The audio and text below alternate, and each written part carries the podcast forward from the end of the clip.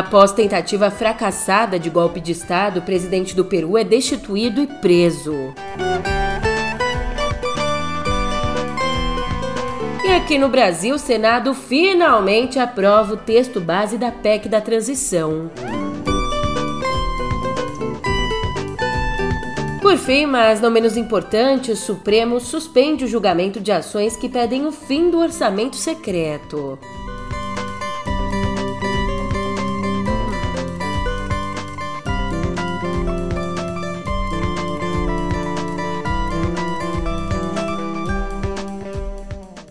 Ótimo dia, uma ótima tarde, uma ótima noite para você. Eu sou a Julia Keck e vem cá, como é que você tá, hein? Nessa quinta, dia 8, eu acho que você já percebeu que eu tô acelerada e eu não vou nem perder muito tempo nessa nossa conversinha, porque ontem o dia foi muito cheio. Então vamos ao que interessa, o nosso papo já começa lá fora. Lá fora, mas é claro, também no pé do ouvido. Música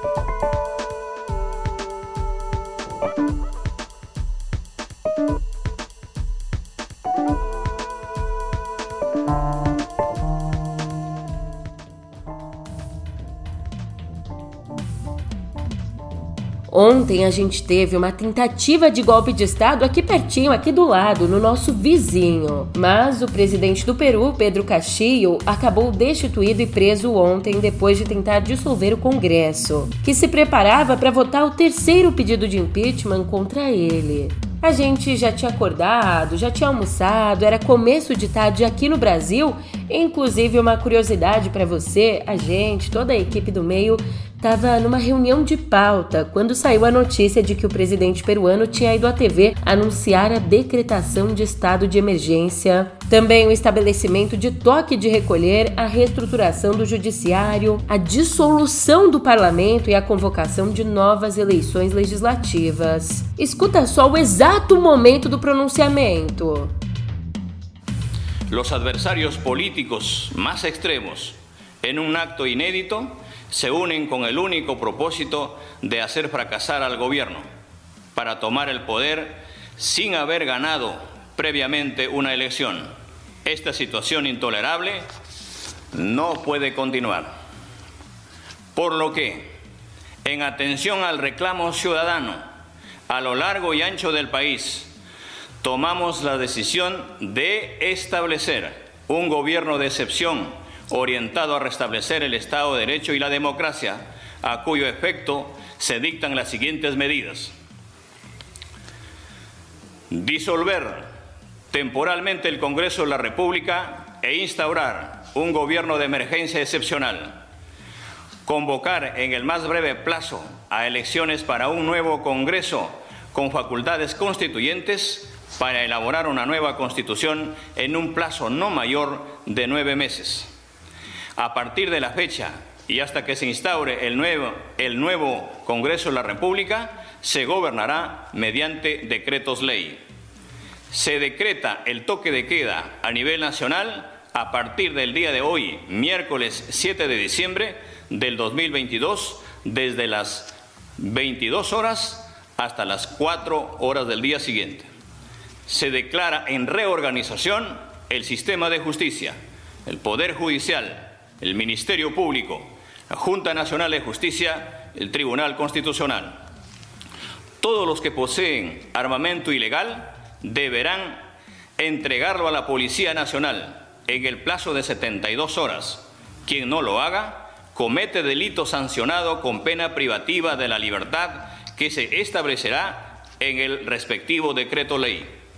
La Policía Nacional, con el auxilio de las Fuerzas Armadas, dedicarán todos sus esfuerzos al combate real y efectivo de la delincuencia, la corrupción y el narcotráfico, a cuyo efecto se les dotará de los recursos necesarios. Llamamos a todas las instituciones de la sociedad civil, asociaciones, rondas campesinas, frentes de defensa y a todos los sectores sociales a respaldar estas decisiones que nos permitan enrumbar nuestro país hacia su desarrollo sin discriminación alguna. Estamos comunicando a la OEA la decisión tomada en atención al artículo 27 de la Convención Americana de Derechos Humanos. Aí a reação ao discurso começou dentro do próprio executivo. Logo depois do anúncio, os ministros da Economia e das Relações Exteriores renunciaram, acusando o presidente de violar a Constituição. No legislativo, os parlamentares simplesmente ignoraram a dissolução e votaram no impeachment, que foi aprovado com 101 votos. Além disso, os parlamentares também de bate-pronto convocaram para tomar posse a vice Dina Boluarte, que rompeu com Castilho há poucas semanas. Enquanto isso, na Corte Constitucional, que equivale mais ou menos ao nosso Supremo, enquanto o Legislativo e o Executivo reagiam à corte, classificava o decreto do presidente como tentativa de golpe de Estado. Sem força política alguma, nem no próprio governo, nem no Legislativo, nem na corte, se vendo completamente então derrotado, Castilho se apresentou à delegacia, onde foi preso. E sim, o sistema peruano é confuso, ele prevê algumas situações de dissolução do legislativo, tudo isso. Mas sim, o agora presidente deposto violou a Constituição ao dissolvê-la sob estado de emergência e também ao tentar mexer na organização do judiciário. Ele é acusado de corrupção e de demitir um ministro para barrar investigações. E com o fracasso do golpe, quem assume, como eu disse, é Dina Boluarte. Ela passa então a ser a primeira mulher a governar o Peru. Dina tem 60 anos, é advogada e nasceu em Chaluanca. Ela vai herdar um país então convulsionado pela instabilidade política. Eu não tô brincando não, ela vai ser a sexta pessoa na presidência desde 2018. E na fronteira Brasil-Peru, o Itamaraty disse estar acompanhando com preocupação a situação no Peru e classificou como violação à vigência da democracia essa tentativa de golpe de Castillo. Já o presidente eleito Lula soltou uma nota lamentando a deposição de um presidente eleito, mas saudando Dina Boluarte e cumprimentando o Peru por ter resolvido a situação democraticamente. Se você está curioso, a nota diz bem assim, abre aspas. Acompanhei com muita preocupação os fatos que levaram à destituição constitucional do presidente do Peru, o Pedro Castillo. É sempre de se lamentar que um presidente eleito democraticamente tenha esse destino, mas entendo que tudo foi encaminhado no marco constitucional.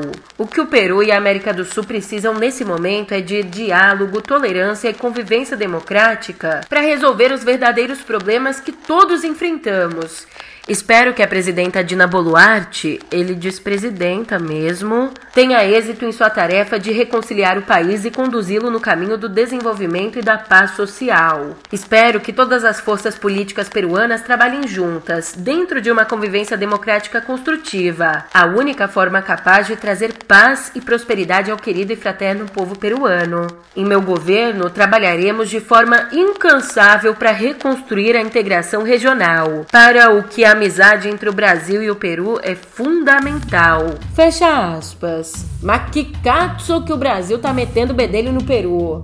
Porque, escuta só. Olá, eu sou Pedro Dória, editor do Meio. Golpe de Estado no Peru. O presidente Pedro Castilho, de esquerda, tentou fechar o Congresso e terminou preso. E o que, que isso tem a ver com Jair Bolsonaro? Muito. E com Lula? Também muito. O ponto de partida já está no YouTube do meio.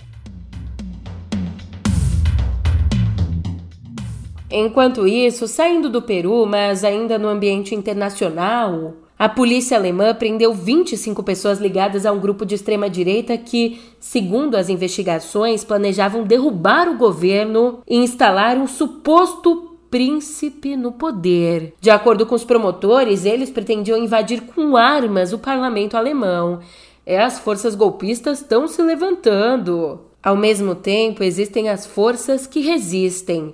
A revista Time deu o célebre título de Pessoa do Ano ao presidente Volodymyr Zelensky e ao espírito da Ucrânia pela resistência à invasão de tropas russas, as tropas que depois de quase 10 meses não dominaram a Ucrânia e vêm perdendo posições conquistadas. Agora, desembarcando de uma vez aqui no Brasil, uma informação importante, outra informação importante. Nessa quarta, finalmente o Senado concluiu a votação em dois turnos do texto base da PEC da transição. O texto, que é a grande aposta do presidente eleito Lula, foi aprovado no Senado prevendo que Olha, consta no texto a ampliação do teto de gastos em 145 bilhões para acomodar o Bolsa Família de 600 reais e para acomodar outros programas sociais. O texto também tem a validade de dois anos e impõe um prazo para que o governo Lula envie ao Congresso uma nova âncora fiscal, um novo regime que substitua o teto de gastos. Que prazo? O prazo do governo eleito para apresentar esse projeto é até agosto do ano que vem. O governo Lula estava bem que lutando para aprovar isso, mas no Senado a proposta foi aprovada com folga. A PEC precisava de 49 votos para passar, mas passou no primeiro turno com 64 votos a 16 e no segundo turno com 64 votos a 13. Todos os 81 senadores participaram da votação, ou seja, a sessão dessa quarta contou com um quórum completo. Vem comigo, vem comigo que, ainda olhando para o governo eleito, a equipe de Lula confirmou que o Ministério da Economia vai voltar à estrutura que tinha antes antes do governo Bolsonaro, ou seja, ele vai ser desmembrado em três pastas. São elas: Fazenda, Planejamento e Indústria e Comércio e Serviços. Três novos ministérios então. Essa notícia ela foi dada pelo coordenador de grupos técnicos da transição, o ex-ministro Aloysio Mercadante. Ele informou ainda que o BNDES e a Apex, que é a agência de fomento de exportações, ele informou que esses dois vão ficar na alçada de indústria, comércio e serviços. Mas por que eu disse isso? Porque eu salientei isso é que a Apex é objeto de disputa há anos entre o Itamaraty e a área econômica. E até aqui já deu para perceber que ontem foi um dia maluco, né? Mas ainda tem mais, ainda tem mais.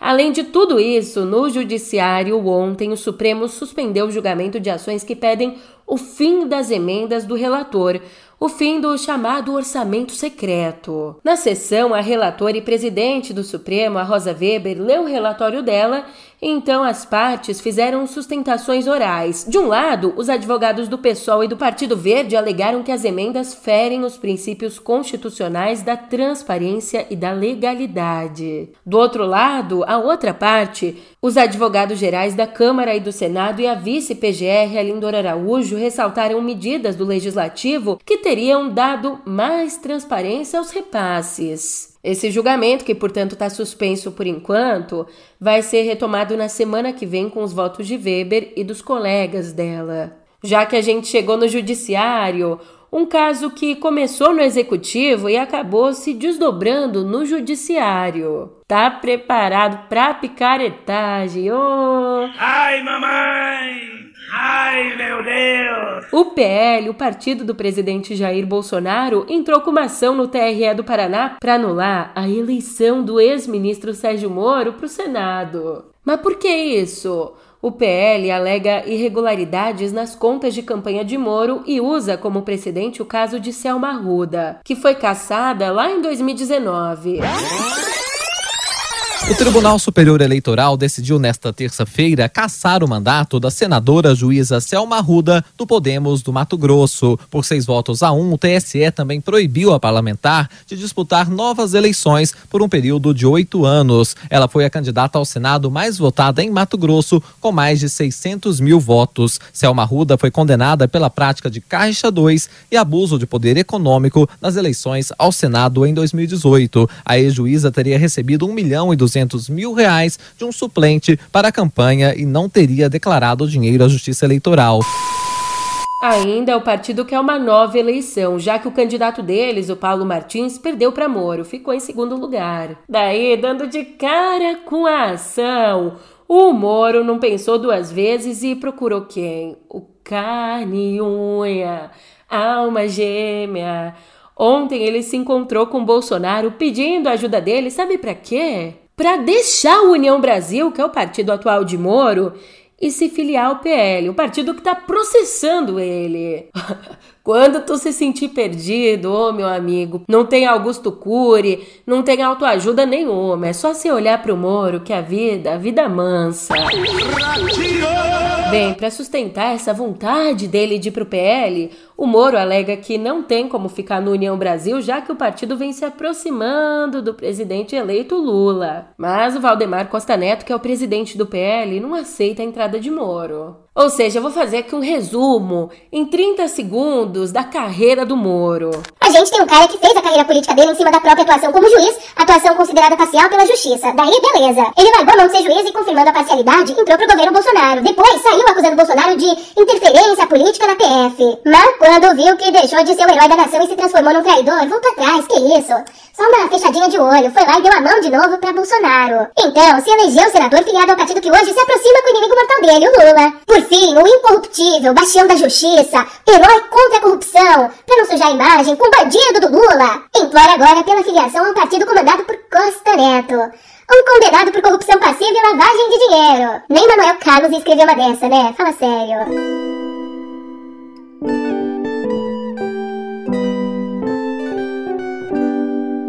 Eu tento, eu tento, eu tento, mas é difícil ser otimista, cara. Antes mesmo de começar a COP15 da Convenção de Diversidade Biológica da ONU, já tinha pendências para resolver.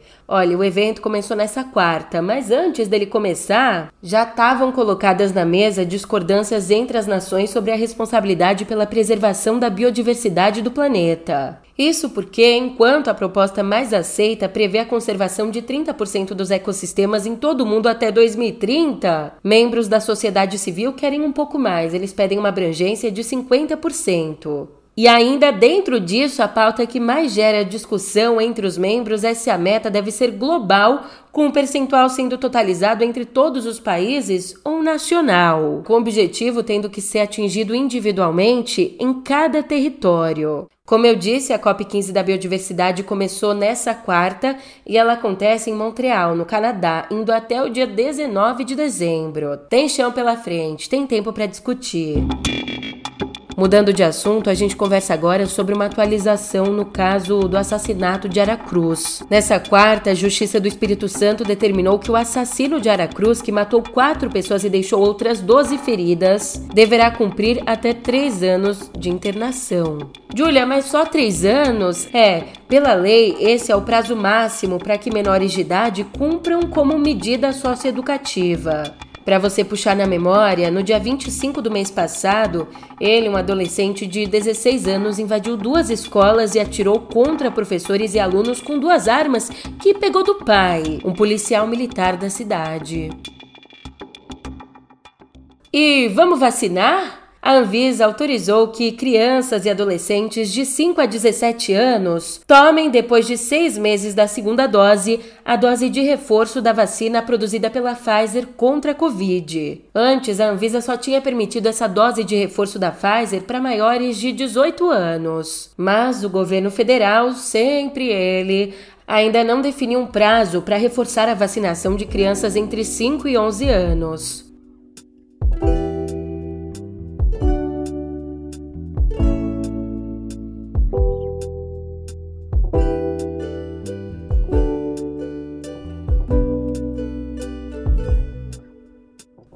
Quinta-feira, você sabe, você sabe, é dia das nossas estreias nos cinemas.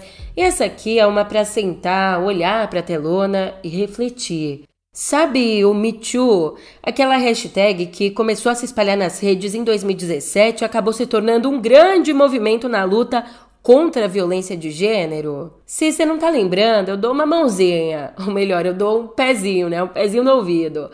Bem, o movimento Me Too, ele nasceu, foi impulsionado por reportagens de duas jornalistas do New York Times. Matérias sobre as várias e acobertadas acusações de estupro contra Harvey Weinstein, um dos mais poderosos produtores de Hollywood, que hoje está na prisão. E essa história, a história desse movimento, agora virou um filme. O Ela Disse, a principal estreia de hoje nos cinemas. Why is sexual harassment so pervasive and so hard to address? Let's interrogate the whole system. Hi, my name is Jody Cantor. I'm an investigative reporter for the New York Times. What have you got? I was told that the wrongdoing in Hollywood is overwhelming.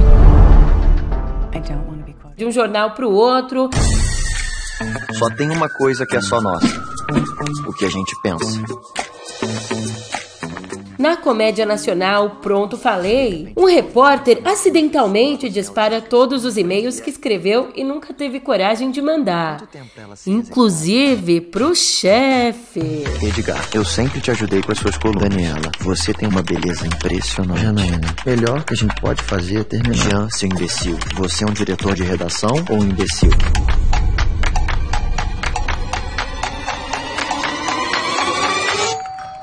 Outro humor, só que esse com um tiquinho de sarcasmo.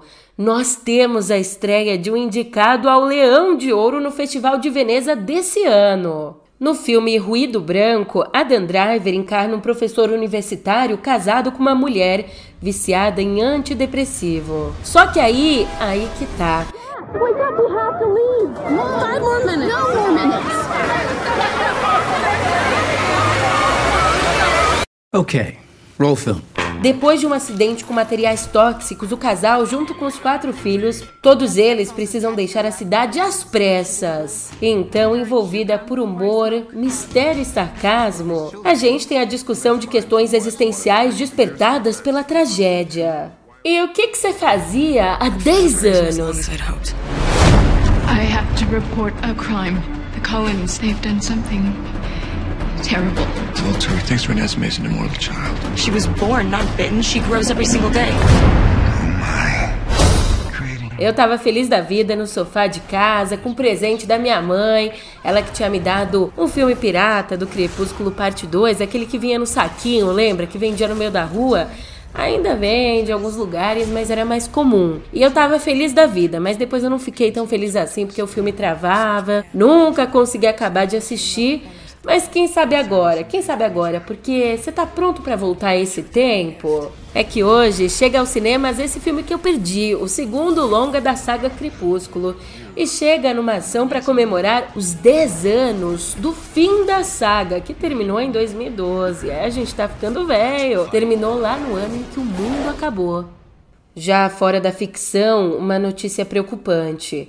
Aos 87 anos, o Renato Aragão, o Didi, foi internado ontem no Rio com suspeita de um acidente isquêmico transitório. De acordo com a esposa dele, a Lilian Aragão, o Didi passou mal, sentindo sintomas parecidos com os de labirintite. Então foi levado a um hospital na Barra da Tijuca e apresentou uma melhora depois do atendimento. Desde então ele permanece em observação fora da UTI. Melhoras pro Didi, melhoras.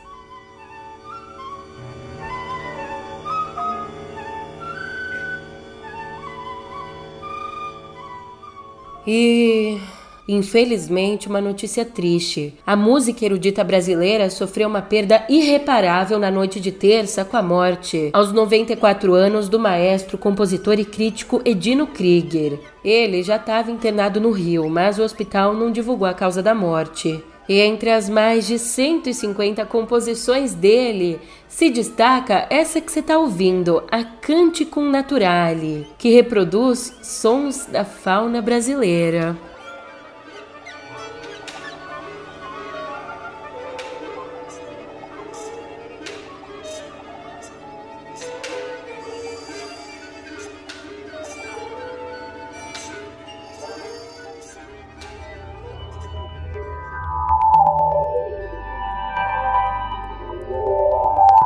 Certeza você já viu por aí ou escutou por aqui que uma onda de protestos contra o governo está varrendo a China. Pois então, você sabe o AirDrop? Aquela ferramenta do iPhone que nos permite enviar um arquivo para qualquer pessoa que tem um iPhone e que esteja a uma distância razoável. Então, essa ferramenta que geralmente a gente usa por aqui para enviar fotos sem perder a qualidade e tudo mais, Olha, lá na China, ela se tornou um mecanismo de comunicação para os manifestantes, que através dela tem transmitido em massa mensagens contra o Xi Jinping e tem se organizado para bater de frente com o governo. E para você entender bem bonitinho, ele tem sido usado para mobilização porque só depende da conexão entre celulares, não da conexão com a internet, o que o deixa de fora da visão dos moderadores de conteúdo na China. Mas, de repente, Uma atualização do iOS limitou o tempo de recebimento de arquivos entre os usuários. Com ela, agora as pessoas só podem configurar o próprio AirDrop para receber mensagens de todos por 10 minutos. Depois disso, a atualização reverte para a opção de compartilhamento somente entre contatos. E que é um detalhe importante? Essa mudança só aconteceu na China. Da Apple para Teranos, o ex-CEO da Teranos, o Ramesh Sunibalwani, que dirigia a empresa de exames de sangue ao lado da fundadora Elizabeth Holmes, nessa quarta ele foi sentenciado a 13 anos de prisão. Antes, em julho, Balwani foi condenado por 12 acusações de fraude e conspiração para cometer fraude. E agora, portanto, essa decisão acontece depois da ex-sócia dele, também namorada, a Elizabeth, ser condenada a 11 anos por fraude por ter enganado o investidor investidores e consumidores. Se você não tá ligado nessa história, a Teranos, fundada por Holmes em 2003, atraiu um investimento bilionário com a promessa de apresentar diagnósticos de exames laboratoriais mais rápido do que os laboratórios tradicionais com só pequenas gotas de sangue. Mas como você percebeu por conta das condenações, era tudo uma grande mentira. E indo para uma outra notícia tão importante quanto nós, eu, você, nós, usuários do WhatsApp. Agora a gente pode criar os nossos próprios avatares no app e usá-los como foto de perfil. Além disso, o personagem virtual também vai poder ser enviado nas conversas como parte de um pacote de 36 figurinhas. Ou se vai ter o um avatarzinho de Julia dando joia pra cá, Julia oferecendo café pra lá. Ih, adorei! E ó, pra fazer um avatar bem fiel, a gente tem bilhões e bilhões de combinações diferentes com a possibilidade de definir detalhes como estilo de cabelo e roupas. Pra você criar o seu é facinho. Você só precisa ir na tela inicial do aplicativo e tocar no ícone três pontinhos caso o seu aparelho seja um Android, ou clicar na opção configurações se você tiver um iPhone. Daí seleciona a opção avatar e parte pro abraço. E já já, falta pouco, já já eu me despeço, mas antes eu te conto que o Google, nesse clima aqui, já indo para os finalmente, para o fim do ano, o Google publicou nessa quarta a retrospectiva dos assuntos mais buscados no Brasil e no mundo em 2022. E olha só, aqui no nosso país, nas buscas, nós tivemos em primeiro lugar pesquisa sobre eleições 2022, em segundo, Copa do Mundo 2022, terceiro, Brasileirão, Quarto, BBB 22 e quinto lugar nas buscas, Lula. Brasil! Agora, as personalidades mais pesquisadas foram, em primeiro lugar, o Lula, depois Clara Castanho. A medalha de bronze fica com Rodrigo Mussi. Depois, em quarto lugar, o nosso querido Roberto Jefferson. Aviso, contém ironia. Em quinto lugar, Jair Bolsonaro. E logo depois dele, sabe quem vem? Jade Picon. Como bem diria ela, manda buscar. E vê só que interessante, quando se trata das buscas junto com o termo o que é, nós tivemos um, o que é comunismo, o mais buscado. Dois, o que é NFT? 3. O que é demissexual? 4. O que é Seara? 5. O que é OTAN? 6. O que é maçonaria? 7. O que é intervenção militar? 8. O que é herpes? 9. O que é OnlyFans? E 10. O que é afasia? As buscas com o termo porquê? Por que a Rússia quer invadir a Ucrânia? Por que o Brasil não faz parte da OTAN? Por que o jogo do Corinthians foi adiado? Por que o Thiago saiu do BBB? Quinto lugar, por que o Bolsonaro foi preso? Esse aí já tá no futuro, né? Tome. Sexto lugar, por que Lula foi preso? Sétimo lugar, muito importante, por que o leite tá caro? Oito, por que a Fátima Bernardes saiu do encontro? Nove, por que Simone e Simaria se separaram? E dez, por que o dólar tá caindo? Para encerrar as buscas junto com o termo quanto custa, 1. Um, quanto custa o álbum da Copa 2022? 2. Quanto custa fretar um Boeing? 3. Quanto custa o ingresso do Rock in Rio? 4. Quanto custa a figurinha do Neymar? Quanto custa um camelo? Quinto lugar. 6. Quanto custa um teste de Covid na farmácia? Importante. Quanto custa o show do Justin Bieber? 8. Quanto custa o ingresso do Lollapalooza? 9. Quanto custa para completar o álbum da Copa? E 10. Quanto custa 65 dólares em reais? Na posição 11 tá a pergunta Quanto custa você voltar amanhã, hein? Ah, não custa nada, eu vou te esperar por aqui. E hoje eu me despeço com uma clássica do John Lennon, sabe por quê? Porque hoje completam 42 anos que ele nos deixou. Ele nos deixou, mas também deixou uma obra que não morre nunca. E eu tô indo nessa, mas você sabe, a gente se vê por aqui amanhã. Até lá. Imagine there's no heaven. It's easy if you try.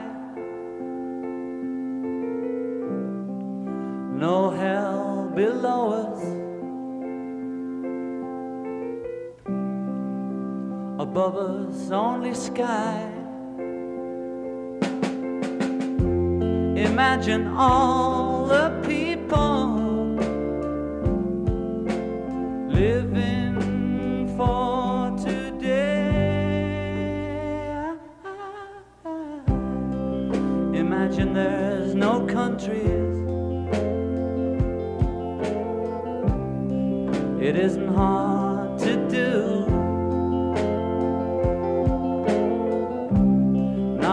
kill or die for.